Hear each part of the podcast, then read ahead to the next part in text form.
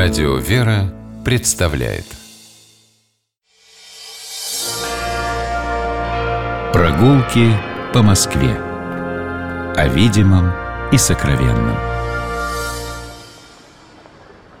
Здравствуйте, дорогие слушатели, меня зовут Алексей Пичугин, и мы отправляемся гулять по Москве. Гуляем сегодня вместе с преподавателем истории, москвоведом Михаилом Хрущевым. Здравствуй, Михаил. Здравствуй, Алексей. А сегодня мы идем на Малую Грузинскую улицу. Наверное, проще всего туда добраться от метро улицы 1905 года. Мы выходим из вестибюля станции, перед нами э, улица Красная Пресня. Э, мы поворачиваем налево, не переходя дорогу, не переходя Красную Пресню, поворачиваем налево и идем до а, детского мира. Увидите там магазин с вывеской «Детский мир», и за ним поворачиваем еще раз налево. Это Малая Грузинская улица. Для начала о названии несколько слов. Почему называется Малая Грузинская? А, когда-то в этом районе Москвы земли принадлежали Владимиру Серпуховскому, князю.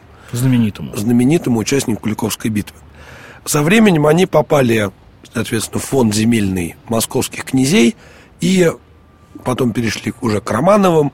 Здесь э, Федор Алексеевич, наш царь, сын Алексей Михайлович, основал дворцовое село, ему здесь очень нравилось, около берегов реки Пресни. А потом эту территорию передали грузинам, которые приехали в Москву. Дело в том, что в 17 веке и в 18 Грузия находилась в очень тяжелой геополитической ситуации, поскольку на нее нападали, на грузинские государства тогдашние, многочисленные, нападали и персы, и турки, и э, русские цари помогали Грузии, и вот при, собственно, Петре Первом эти земли были переданы грузинам. В 1729 году сюда поселился царь грузинский Вахтанг VI, и, соответственно, здесь появилась грузинская слобода, от которой у нас остались грузинская большая, грузинская малая улица, переулки, площадь. Все это следы когда-то существовавшей грузинской слободы. А застройка какая-нибудь сохранилась? К сожалению, от грузинской слободы, именно как вот от застройки, ничего не осталось по той причине, что э, здесь в основном были деревянные когда-то дома, и все было перестроено. Мы с вами пришли на Малую Грузинскую совсем не за грузинами, поскольку здесь уже, ну не знаю, сейчас, наверное, грузины тут есть, но исторических следов их пребывания, кроме названий, тут не сохранилось. Малая Грузинская привлекает нас двумя очень нетипичными для этого района памятниками. Сразу скажу, что это после грузинов стала такая индустриальная окраина Москвы. Здесь многочисленные фабрики, склады располагались. Ну, это уже 19 века. Да, в 19 веке здесь были, например, около Малой Грузинской улицы, в Расторгуевском переулке, а, цеха мебельной фабрики «Мюр и Мерилес». Знаменитый ЦУМ. Который в дальнейшем стал ЦУМом, да. Здесь жили рабочие, здесь жили служащие железной дороги, мы к ним потом подойдем еще. И на этой достаточно окраинной улице появилось в конце XIX века два очень интересных памятника. И первый из них – это современный музей биологический имени Тимирязева. Если вы посмотрите на здание, комплекс зданий в таком в русском стиле, очень изящных, напоминающих нам о иллюстрациях Билибина или о старых таких русских палатах 17 века, то вы заметите, что он не очень подходит под название музея, биологический музей Тимирязева. Почему так? Когда-то здесь, на рабочей окраине Москвы, была достаточно дешевая земля. И в 1890-е годы гектар земли на улице Малая Грузинская приобрел собиратель, коллекционер и предприниматель Петр Иванович Щукин. Один из наследников Ивана Щукина, знаменитого текстильного короля, которому принадлежали многочисленные фабрики, и который, собственно, своих четырех сыновей очень хорошо обучил и отправлял их учиться за границу. А, Петр Иванович сам учился во Франции и в Германии, и некоторое время, собственно, проживая во Франции, жил очень скромно для наследника миллионных состояний. Именно во время пребывания во Франции он интерес, заинтересовался предметами искусства. Изначально он собирал японскую и китайскую живопись, всякие лаковые шкатулки, ткани. И, собственно, коллекция тканей была изначально именно рабочим инструментом. Он их собирал для того, чтобы на фабрике внедрить какие-нибудь китайские и японские технологии. Но в дальнейшем он развивался как любитель искусства и заинтересовался древнерусским искусством. И стал собирать коллекцию. Какой-то момент его дома стало не хватать просто для растущей коллекции. Он продал свой особняк и купил здесь гектар земли на Малой Грузинской, здесь было дешевле. И в 1890-е годы архитектор Фрейденберг который много обсуждал с Щукиным, как строить это здание, ездил в командировки, они вместе с Щукиным разбирали альбомы с изображениями старых зданий, воздвиг здесь здание музея. На данный момент это один из корпусов, собственно, биологического музея, построенный в духе древней русской архитектуры 17 века. А, в 1896 году музей был открыт для посетителей. Здесь можно было посмотреть собрание древнерусского искусства, собрание икон в первую очередь, но также и ткани, и разные изделия из дерева, и ювелирные изделия, и художественное серебро, там чаши, ковши, чарки и так далее – причем интересно, что музей был бесплатным для большинства посетителей. И сам Щукин там регулярно водил экскурсии, потому что ему очень нравилось его собрание. И он большую часть времени посвящал своему собранию.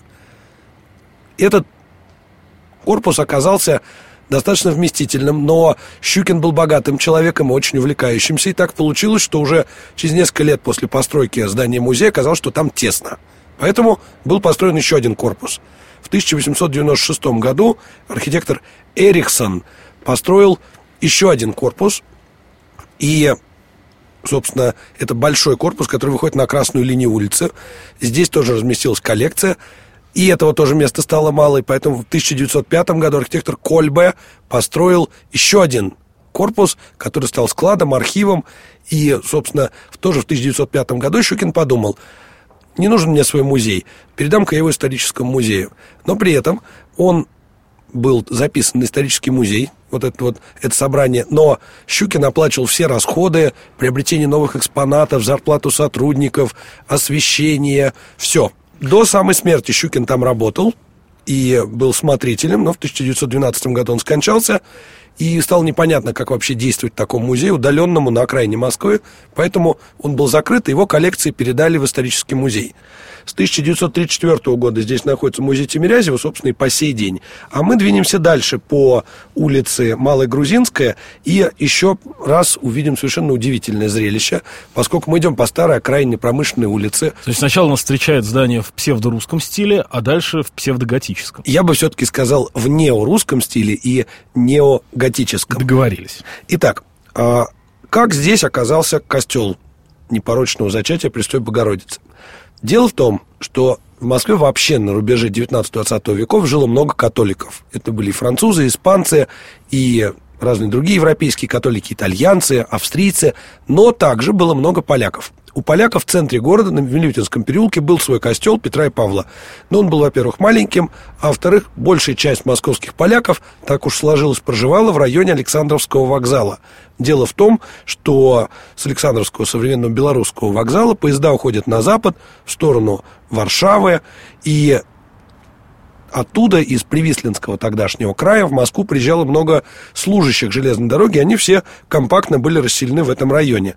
Соответственно, московские католики решили построить новый костел, э, написали прошение в в правительство, чтобы им разрешили построить новый храм. Им разрешили построить храм. Почему именно на Малой Грузинской? Потому что рядом не было ни одной значимой большой православной церкви. И что интересно, им запретили строить башни и скульптуры. Интересно, что архитектор Фома Богданович Дворжецкий, который возводил этот костел, проигнорировал запрет на башни, и собор, собственно, выделяется такими изящными готическими башенками. Его воздвигли к началу 20 века, 1901 году, но внутреннее оформление продолжалось вплоть до самой революции 17 года, а уж вскоре после революции... Его закрыли, ну как вскоре, лет через 20, наверное ну да, в 1938 году, но жизнь католиков в Москве была достаточно суровой, потому что их преследовали даже иногда жестче, чем других христиан, поскольку связь с Папой Римским, внешнее управление. А вокруг собора очень красивую можно увидеть ограду, ее архитектор Даукш возвел. А сам собор вот в современном виде а, предстал перед нами только в 1999 году, поскольку после закрытия собор существенно пострадал во время войны, там рядом падали бомбы, собор был поврежден. Внутри были сделаны перекрытия для научно-исследовательского института, который там располагался. Сохранилась очень красивая фотография 80-го года, изображающая собор. Алексей, ты ее видел? Да, я ее видел. Вот ты говорил, что на этой фотографии э, он такой немного руинированный, весь поросший зеленью. Я бы не сказал, но за этой зелени очень картинно смотрится, и сложно в нем опознать так со стороны именно католический храм. Да, с 99 -го года он вот полностью отреставрирован, можно на него посмотреть. И теперь мы от костела повернемся и увидим дом 28, ничем не примечательный дом э, на другой стороне Грузинской улицы Малой. Э, интересен он тем, что в подвале здесь располагалась художественная галерея, ставшая в 80-е годы символом, 70-е и 80-е символом независимого искусства.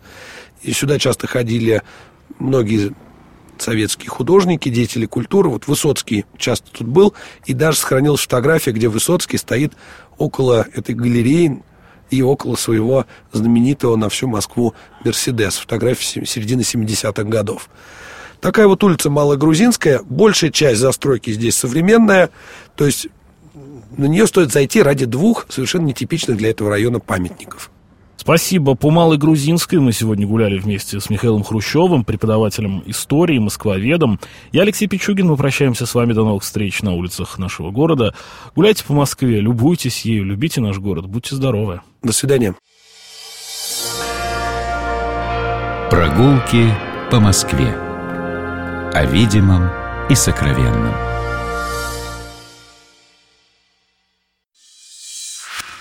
Программа «Прогулки по Москве» произведена при поддержке Комитета общественных связей правительства Москвы.